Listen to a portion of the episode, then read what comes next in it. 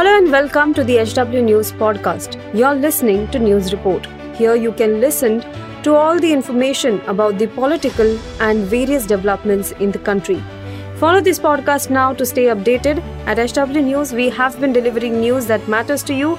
Our goal is to present you with information that stimulates conversations around topics of larger public importance that are often lost in the noise of shrill prime-time cacophony.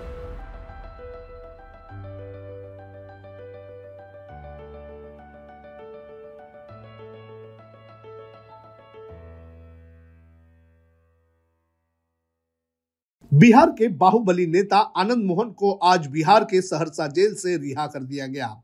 Bihar सरकार की तरफ़ से jail के नियमों में किए गए बदलाव के बाद आनंद मोहन समेत 27 दोषियों की रिहाई का रास्ता साफ़ हुआ था। गैंगस्टर से नेता बने आनंद मोहन की रिहाई पर सियासी घमासान जारी है। बिहार से लेकर केंद्र की राजनीति तक में इसकी चर्चा हो रही है।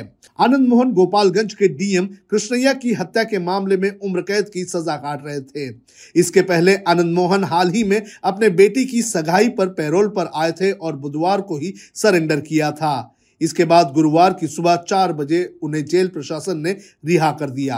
कौन है आनंद मोहन? आनंद मोहन स्वतंत्रता संग्राम सेनानी बहादुर सिंह तोमर के पोते हैं। वो उत्तर बिहार के कोशी क्षेत्र के रहने वाले हैं।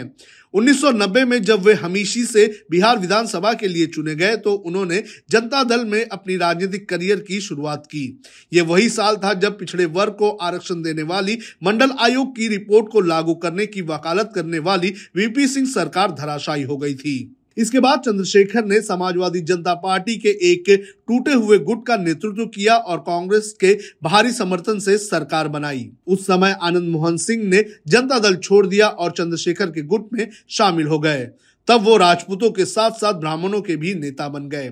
चंद्रशेखर की सरकार पर राजीव की जासूसी का आरोप लगाया गया था, जिसके बाद चंद्रशेखर ने इस्तीफा दिया और लोकसभा चुनाव करवाने पड़े। बिहार की सियासत की बात करें तो आनंद मोहन यादवों के गढ़ माने जाने वाले मेदपुरा से चुनाव मैदान में उतरे। चुनावी मुकाबले में आनंद मोहन के समर्थकों और राजेश रंजन उर्फ़ पप्पू यादव के बीच हिंसक झड़प हुई।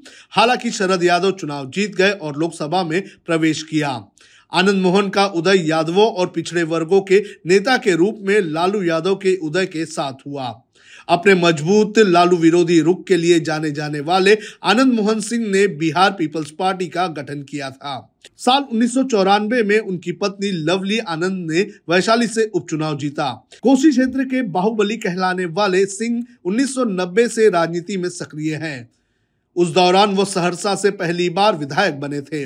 जेल में बंद होने के बाद साल उन्नीस सौ छियानवे में उन्होंने समता पार्टी से लोकसभा चुनाव लड़ा और वहीं से जीत दर्ज करवाई। डीएम जी कृष्णैया की हत्या करवाई। आनंद मोहन गोपालगंज के तत्कालीन डीएम जी कृष्णैया की हत्या के मामले में उम्र कैद की सजा काट रहे थे। उन्नीस सौ चौरानबे में मुजफ्फरपुर में एक गैंगस्टर की शव यात्रा के दौरान आईएएस अधिकारी कृष्णा की हत्या कर दी गई थी। कृष्णैया हत्याकांड में दोषी पाए जाने के बाद आनंद मोहन बीते पंद्रह साल से सलाखों के पीछे थे। अक्टूबर 2007 में एक स्थानीय अदालत ने मोहन को मौत की सजा सुनाई थी। लेकिन दिसंबर 2008 में पटना हाईकोर्ट ने मौत की सजा को उम्र कैद में बदल दिया। मोहन ने निचली अदालत के फैसले को हाईकोर्ट में चुनौती दी थी।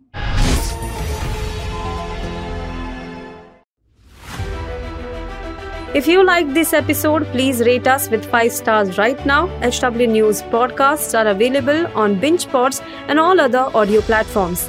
Also, don't miss to check out editorial with Sujit Nair from the House of HW News podcast and we are sure you will love it too.